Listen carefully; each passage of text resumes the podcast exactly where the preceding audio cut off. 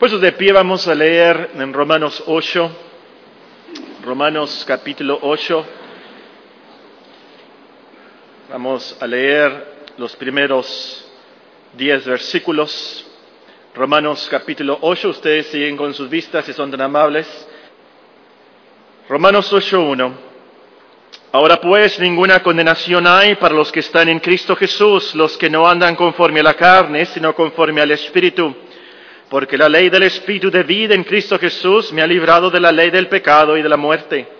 Porque lo que era imposible para la ley, por cuenta era débil por la carne, Dios, enviando a su Hijo en semejanza de carne de pecado y a causa del pecado, condenó al pecado en la carne, para que la justicia de la ley se cumpliese en nosotros, que no andamos conforme a la carne, sino conforme al Espíritu. Porque los que son de la carne piensan en las cosas de la carne pero los que son del Espíritu en las cosas del Espíritu. Porque el ocuparse de la carne es muerte, pero el ocuparse del Espíritu es vida y paz. Por cuanto los designios de la carne son enemistad contra Dios, porque no se sujetan a la ley de Dios ni tampoco pueden. Y los que viven según la carne no pueden agradar a Dios. Mas vosotros no vivís según la carne, sino según el Espíritu. Si es que el Espíritu de Dios mora en vosotros. Y si alguno no tiene el Espíritu de Cristo, no es de Él. Pero si Cristo está en vosotros, el cuerpo en verdad está muerto a causa del pecado, mas el Espíritu vive a causa de la justicia. A manera de introducción, les voy a cantar. Les voy a cantar un coro, y creo que algunos de ustedes lo han de recordar o lo han aprendido. Ahora, ya saben que no soy Pavarotti, por supuesto, ¿verdad? Pero quiero cantarlo para que escuchen la melodía y al final vamos a tratar de cantarlo todos juntos. El corito dice, yo sé que al diablo no le gusta, pero Cristo está en mí, Cristo está en mí, Cristo está en mí. Yo sé que al diablo no le gusta, pero Cristo está en mí.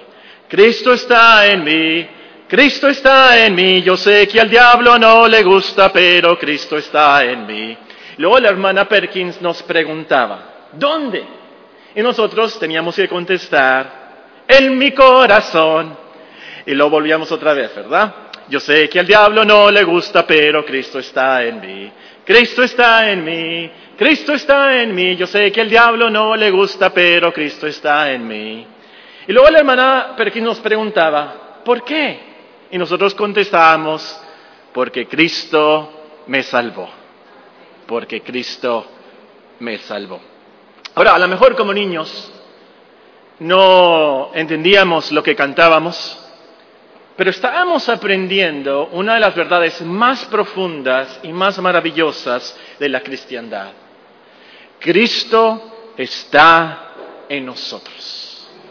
Cristo está en nosotros.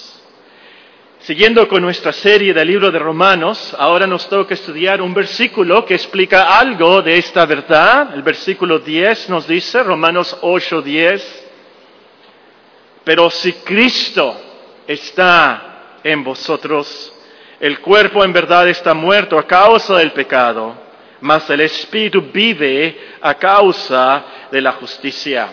Vamos a estudiar de este versículo en primer lugar el contraste que implica, comienza con la palabra pero, y luego vamos a ver la condición que menciona, si Cristo está en vosotros, y en último lugar vamos a ver la conclusión que enseña, el cuerpo en verdad está muerto a causa del pecado, mas el espíritu vive a causa de la justicia. Entonces, un contraste, una condición y una conclusión. La primera palabra marca el contraste entre lo que el apóstol nos ha enseñado en los versículos anteriores y lo que nos dice ahora.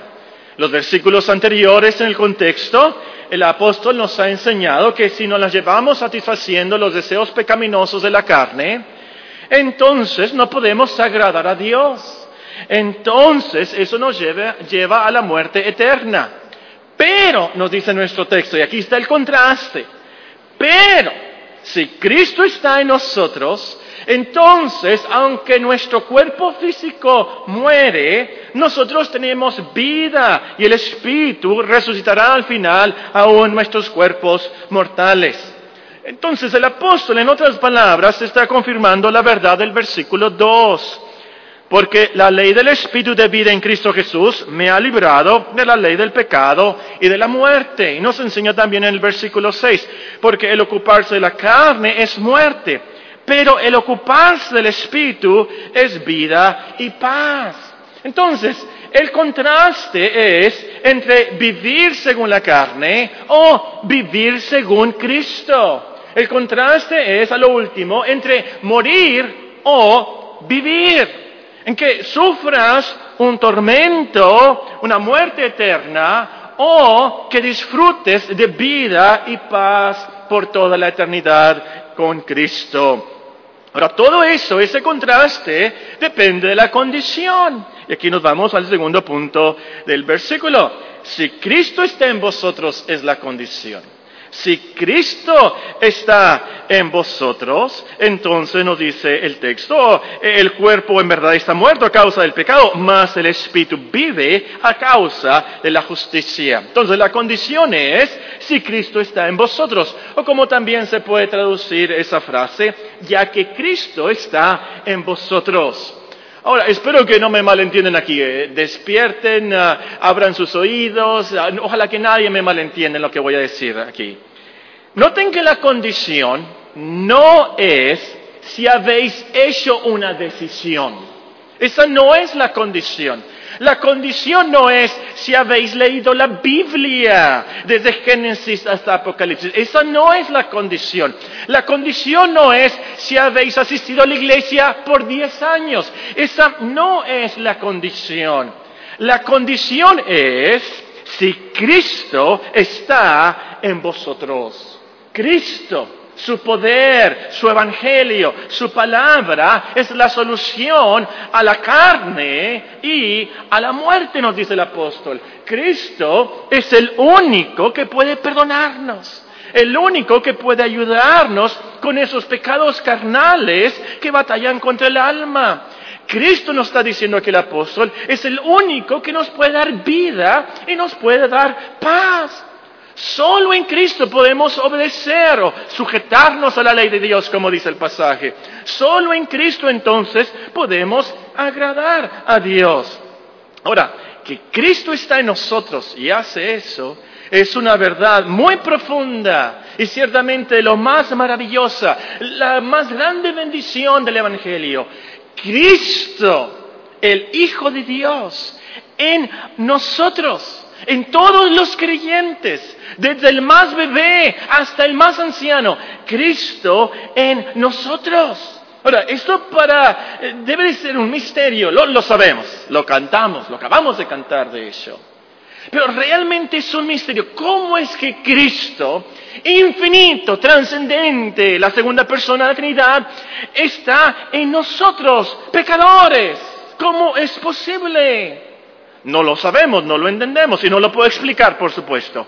Pero de lo que hemos visto en Romanos, especialmente el capítulo 6, podemos decir que Cristo en nosotros significa que tenemos cierta unión con Él, que Cristo obra en nosotros, que nos da energía espiritual, que Cristo por su Espíritu nos ayuda a crecer, nos ayuda a vencer los pecados que tanto nos asedian. Ahora, teólogos, fíjense en el contexto en los versículos anteriores.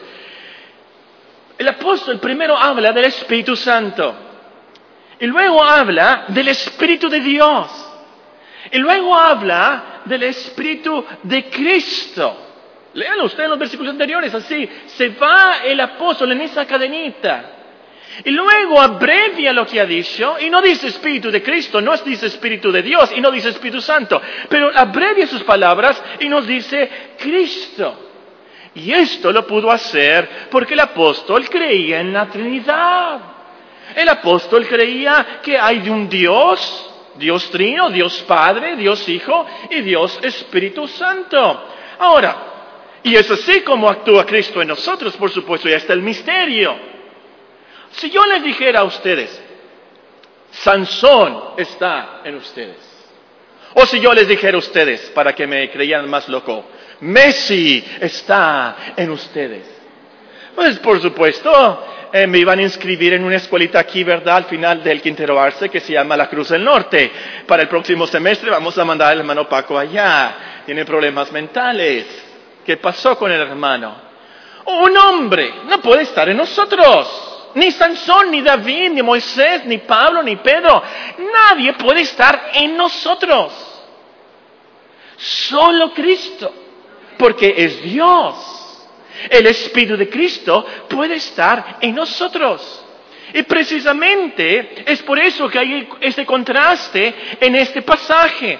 Que Cristo está en nosotros, es por eso que podemos tener vida y podemos tener paz. Es porque Él está en nosotros como Hijo de Dios que podemos tener esperanza del perdón de todos nuestros pecados. Y podemos tener esperanza que aún nuestro cuerpo, este cuerpo, va a resucitar. ¿Por qué? ¿Cómo es posible? Porque Cristo está en nosotros. Pero ¿dónde? Me dice un niño, ¿verdad? Un niño inteligente, pero Cristo en nosotros. ¿Pero dónde? ¿Cómo es posible? Bueno, ¿qué dice la Biblia? Bueno, ¿qué dice el coro, verdad? ¿Dónde? Nos decía la hermana Perkins. En el corazón es en nuestro corazón. Y, como niños lo cantamos con mucha fe. Tan profunda la verdad y misteriosa. Pero con fe la cantábamos. Cristo está en mí. Cristo está en mi corazón. Y nosotros lo creíamos, no por el coro, pero por nuestra fe como niños en la palabra de Dios. Porque lo último, la verdad que Cristo está en nosotros no se trata de lo que creemos por un corito que nos enseñó la hermana Perkins o la hermana Alicia Maitorena, pero se trata de una verdad que está en la Biblia y nosotros la creemos por fe, valga la redundancia. No es algo que yo puedo comprobarles empíricamente, es decir, con experimentos. No es que yo tomo a una persona y, y la peso y luego eh, esa persona se convierte y la vuelvo a pesar otra vez y ahora pesa un poquito más o un muchito más porque Cristo está en ella. No, no, no, no, no se trata de eso, no lo puedo comprobar así, pero sí lo puedo comprobar de la Biblia. Esto es algo espiritual. Creemos en versículos como este. Ya que Cristo está en vosotros, nos dice el apóstol aquí. Pero también en versículos como del Evangelio de, de Juan, donde el Señor nos promete, en aquel día vosotros conoceréis que yo estoy en mi Padre y vosotros en mí y yo en vosotros. Luego nos dice también en el capítulo 15, yo soy la vid, vosotros los pámpanos, el que permanece en mí y yo en él. Este lleva mucho fruto, porque separados de mí nada podéis hacer. Ahora, el, el versículo más famoso sobre esto, ustedes lo saben de memoria. Galatas 2.20. Famosísimo el versículo. Con Cristo estoy juntamente crucificado. Y ya no vivo yo, mas vive Cristo en mí.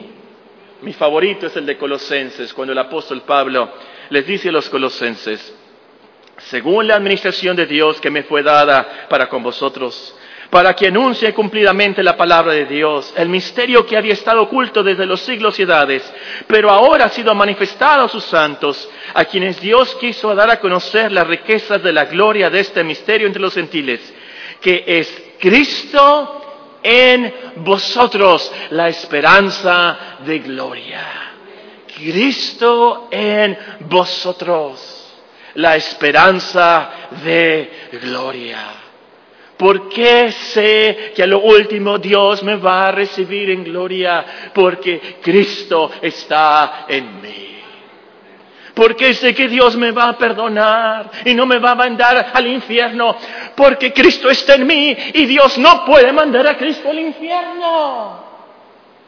Porque sé que Dios me ama porque Cristo está en mí todo, nuestra esperanza de toda gloria. Cristo en vosotros la esperanza de gloria. Y hay muchos otros versículos, por supuesto, que comprueban esta verdad. Pero es por eso que con, nosotros creemos esta gran promesa. No es que sintamos a Cristo, No es que nos convertimos en mediums o zombies robóticos espiritualizados o algo así. No, no, no se trata de eso.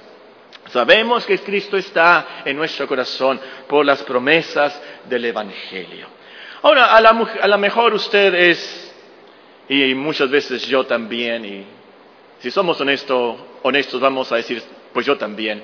A lo mejor somos como, como Tomás, ver para creer, ¿verdad? Sentir para creer, tocar para creer.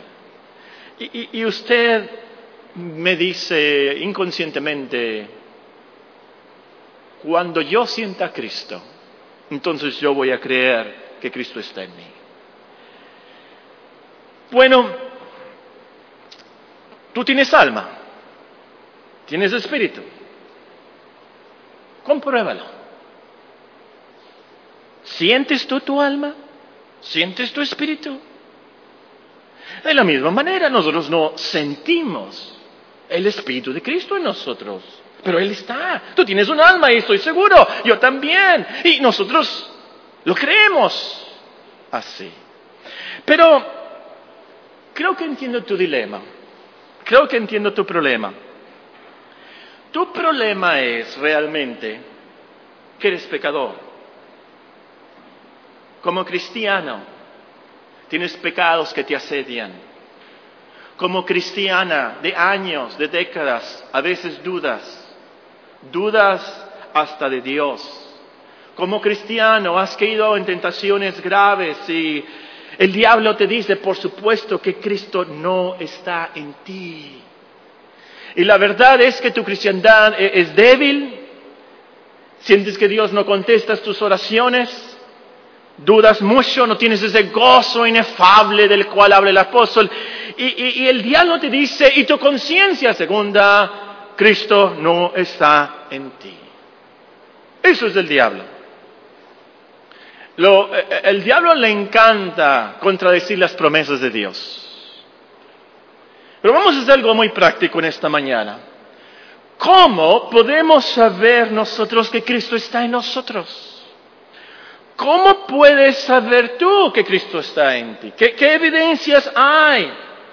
Ahora, si no estuvieron con nosotros en nuestro estudio pasado, les recomiendo que lo escuchen, porque en nuestro estudio pasado de Romanos estudiamos cómo sabemos que el Espíritu Santo está en nosotros. Eh, realmente esto es lo mismo. Vamos a ver otros puntos, pero si ustedes tienen oportunidad, les recomiendo mucho que estudien eh, el pasaje que vimos de Romanos 8, 9 y contestamos esa pregunta. ¿Cómo sabemos que el Espíritu está en nosotros? No se trata de que hablamos en lenguas, eh, no, se trata de que podemos hacer milagros o tenemos visiones, pero ¿cómo sabemos entonces que el Espíritu Santo está en nosotros? Lo vimos el domingo pasado. Pero esta mañana lo que vamos a hacer es, ¿cómo sé yo que Cristo está en mí? Número uno, ¿sabes que Cristo está en ti? porque comprendes algo del amor de Dios. No comprendes todo el amor de Dios, pero comprendes algo del amor de Dios en Cristo. En tu corazón, en tu mente, en tu vida, e, e, entiendes algo del Evangelio, que Dios nos amó tanto y envió a su Hijo a morir en nuestro lugar que Dios envió a su Hijo a morir por nuestros pecados para llevarnos a Dios. Si entiendes algo de eso, Cristo está en ti. Y digo esto por lo que el apóstol escribe a los Efesios. El apóstol le dice a los Efesios en el capítulo 3, por esta causa doblo mis rodillas ante el Padre de nuestro Señor Jesucristo, de quien toma nombre toda familia en los cielos y en la tierra, para que os dé conforme a las riquezas de su gloria, el ser fortalecidos con poder en el hombre interior por su espíritu, para que habite Cristo por la fe en vuestros corazones, para que habite Cristo por la fe en vuestros corazones, a fin de que arraigados y cimentados en amor, seáis plenamente capaces de comprender con todos los santos cuál sea la anchura, la longitud, la profundidad y la altura y de conocer el amor de Cristo. Si la petición del apóstol Pablo fue contestada en esta iglesia de los Efesos, entonces los hermanos comprendieron el Evangelio aceptaron el Evangelio, creyeron en el gran amor de Dios, fortalecidos con poder en el hombre interior por el Espíritu de Dios, fueron regenerados, transformados y comprendieron algo del amor de Dios. Entonces Cristo, como dice el apóstol Pablo, habitaba en ellos por fe en sus corazones. Número dos, sabes que Cristo está en ti porque luchas contra los deseos de la carne. De eso se trata precisamente nuestro pasaje en Romanos 8. Nos dice, voy a comenzar a leer en el versículo 5, Romanos 8, 5. Porque los que son de la carne piensan en las cosas de la carne, pero los que son del Espíritu en las cosas del Espíritu. Porque el ocuparse de la carne es muerte, pero el ocuparse del Espíritu es vida y paz por cuanto los designios de la carne son enemistad contra Dios, porque no se sujetan a la ley de Dios ni tampoco pueden.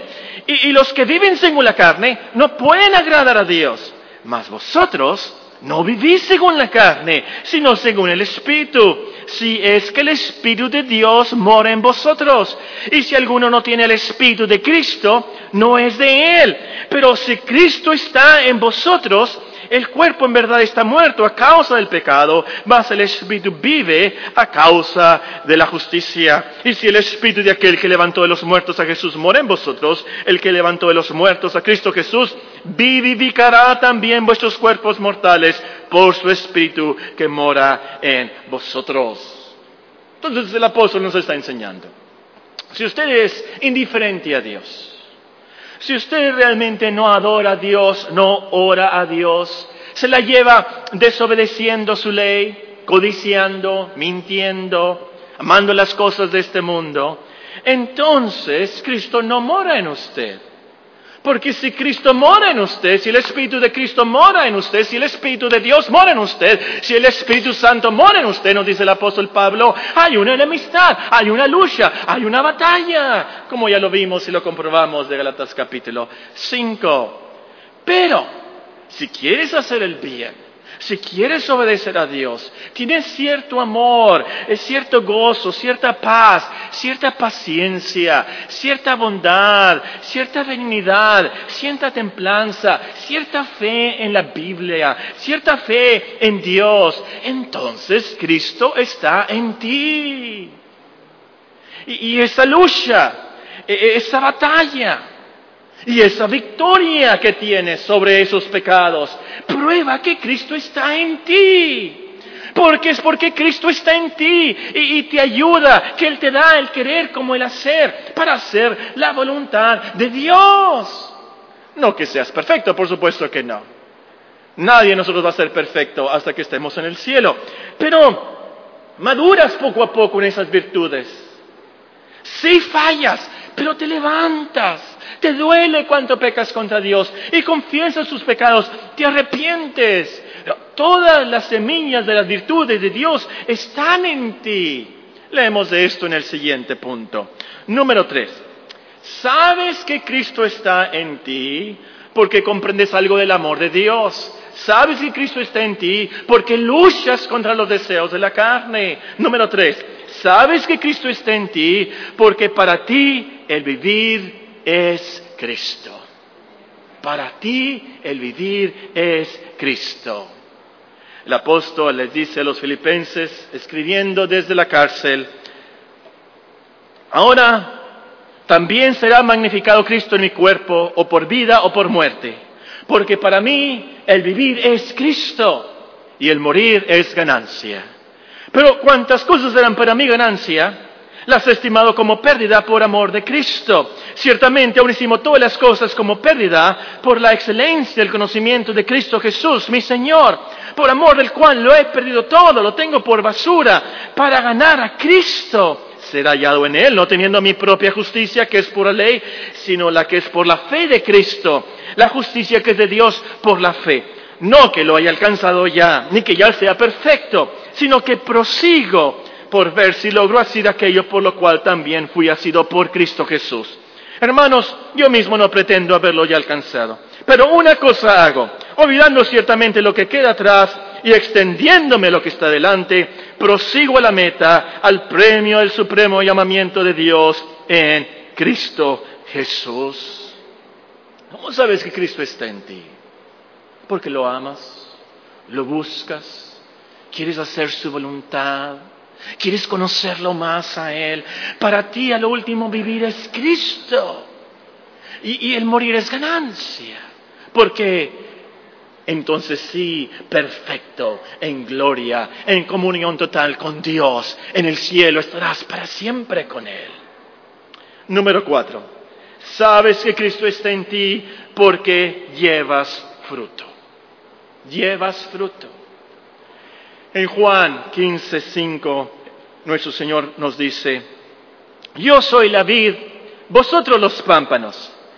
El que permanece en mí y yo en Él, éste lleva mucho fruto, porque separados de mí nada podéis hacer.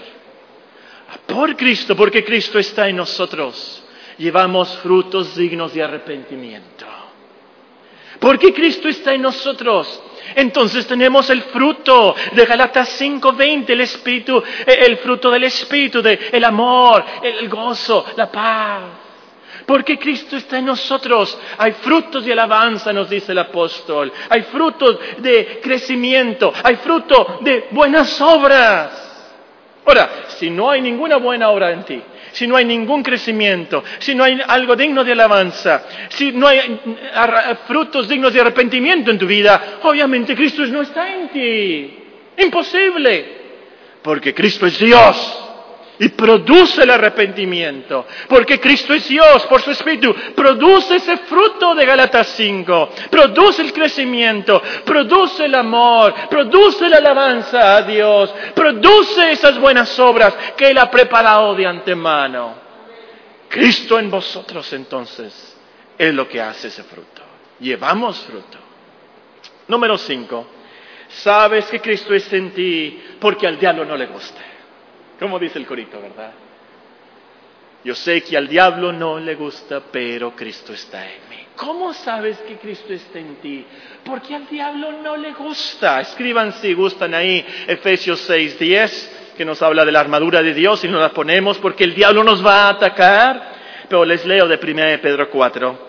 El apóstol nos dice en 1 Pedro 4, amados, no os sorprendáis del fuego de prueba que os ha sobrevenido, como si alguna cosa extraña os aconteciese, sino gozaos por cuanto sois participantes de los padecimientos de Cristo, para que también en la revelación de su gloria os gocéis con gran alegría. Si sois vituperados por el nombre de Cristo, sois bienaventurados, porque el glorioso Espíritu de Dios reposa sobre vosotros. Ciertamente de parte de ellos, Él es blasfemado, pero por Dios es, pero por vosotros es glorificado. Sed sobrios y velad, porque vuestro adversario el diablo, como león rugiente, anda alrededor buscando a quien devorar, al cual resistid firmes en la fe, sabiendo que los mismos padecimientos se van cumpliendo en vuestros hermanos en todo el mundo mas el Dios de toda gracia, que nos llamó a su gloria eterna en Cristo Jesús, después que hayáis padecido un poco de tiempo, Él mismo os perfeccione, afirme, fortalezca y establezca. A Él sea la gloria y el imperio por los siglos de los siglos. Amén. Si eres un creyente, si Cristo está en ti, el diablo te va a atacar. No te sorprendas, nos dice el apóstol Pedro. No te sorprendas.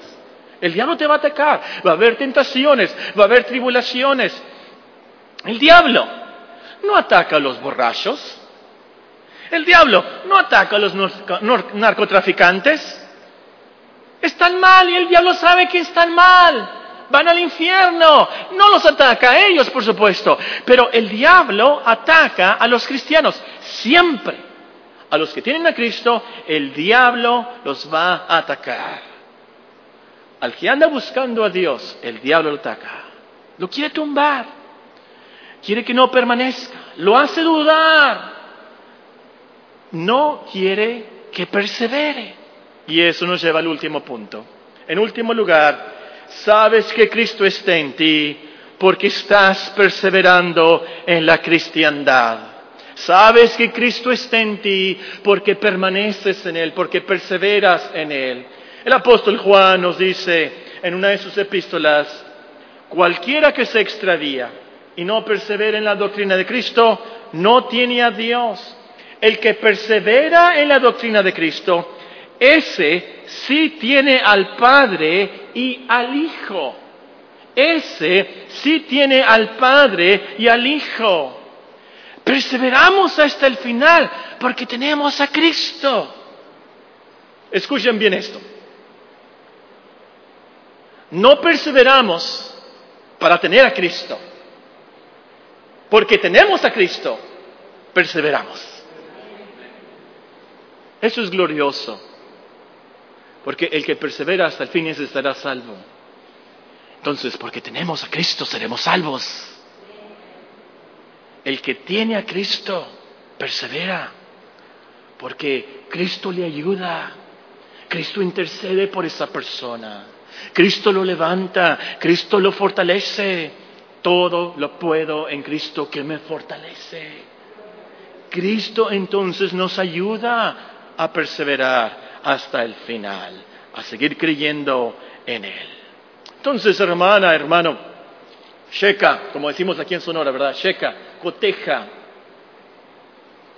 O como dice el apóstol Pablo, examinaos a vosotros mismos si estáis en la fe, probaos a vosotros mismos, o no os conocéis a vosotros mismos que Jesucristo está en vosotros, a menos que estéis reprobados. Y amigos aquí, reprobados por Dios, es de lo más horrible y terrible. Reprobados por Dios. ¿Qué significa? Si Cristo no está en nosotros, estamos reprobados por Dios. ¿Qué significa eso? Significa una eternidad sin Dios, separados de Él para siempre sin Cristo, sin Dios, sin la gloria de Dios. Reprobados por Dios.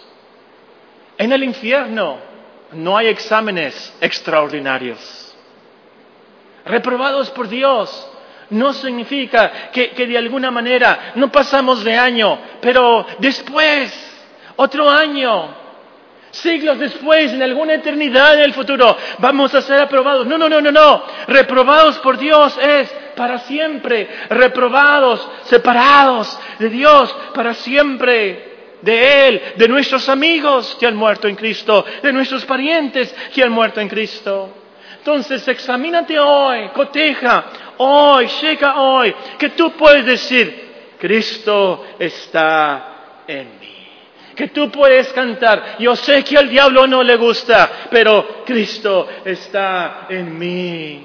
Y si no puedes decir eso, sé sincero, ora en esos momentos de Dios y dile, Señor, no sé que Cristo está en mí.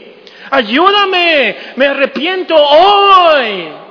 Te ruego que tengas misericordia y envía tu Espíritu, envía a Cristo a mi corazón. Hoy. La última palabra que veremos de nuestro texto, Romanos 8:10, es la palabra vosotros, sí, y nos da mucha esperanza. Pero si Cristo está en vosotros, ¿quiénes eran esos vosotros? Eh, eran los romanos. ¿Quiénes eran esos romanos? Hombres, mujeres, jóvenes, niños de la capital del imperio romano. Estoy leyendo eh, la ciudad de Dios por San Agustín. En uno de sus capítulos eh, da ilustraciones de lo que hacían los romanos en ese tiempo del imperio romano. Y es horrible lo que, los pecados que cometían. Si, lo que vemos ahora es terrible no lo podemos imaginar, las abominaciones que están sucediendo. Eh, es, increíble lo que pasaba en el imperio romano en esos días y lo que mostraban en el teatro. San Agustín habla de las obras de teatro podríamos decir, de las obras que ven ahora en el Internet, en el cine, lo que se ve es de lo más horrible y perverso. Mi, punto es, esos romanos a los cuales el apóstol dice, vosotros habían sido hombres, mujeres, jóvenes y niños que habían sido ladrones, lesbianas, prostitutas, mentirosos, homosexuales, mal hablados, adúlteros, mentirosos, codiciosos, y ustedes pueden seguir la lista ahí.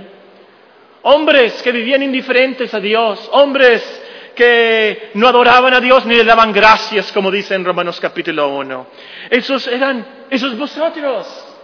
Pero llegaron a tener a Cristo.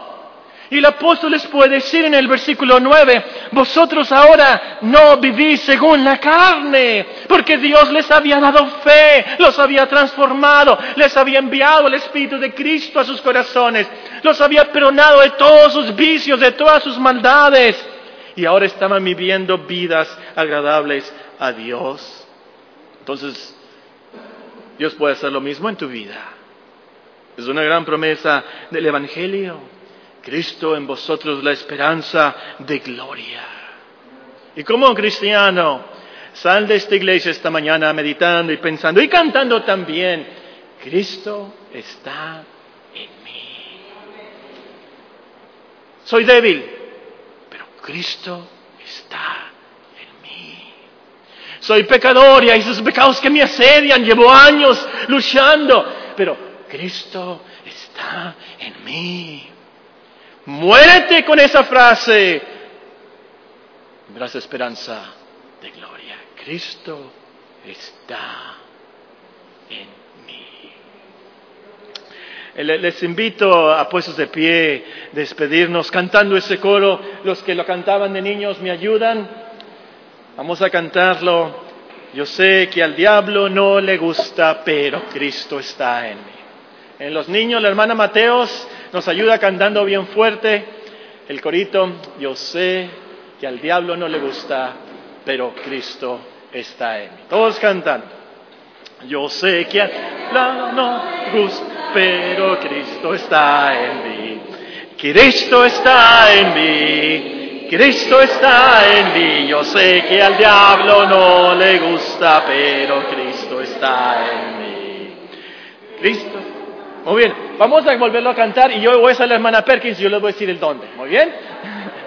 Muy bien, ya, más o menos agarramos la melodía a los que no se lo saben. Vamos a cantarlo otra vez. Yo sé que al no, no gusta, pero Cristo está en mí. Cristo está en mí. Cristo está en mí. Yo sé que al diablo no le gusta, pero Cristo está en mí. ¿Dónde? en mi corazón. Yo sé que al diablo no le gusta, pero Cristo está en mí. Cristo está en mí.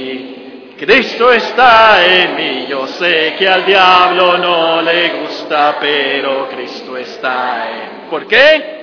Porque Cristo me salvó. Dios les bendiga, hermanos.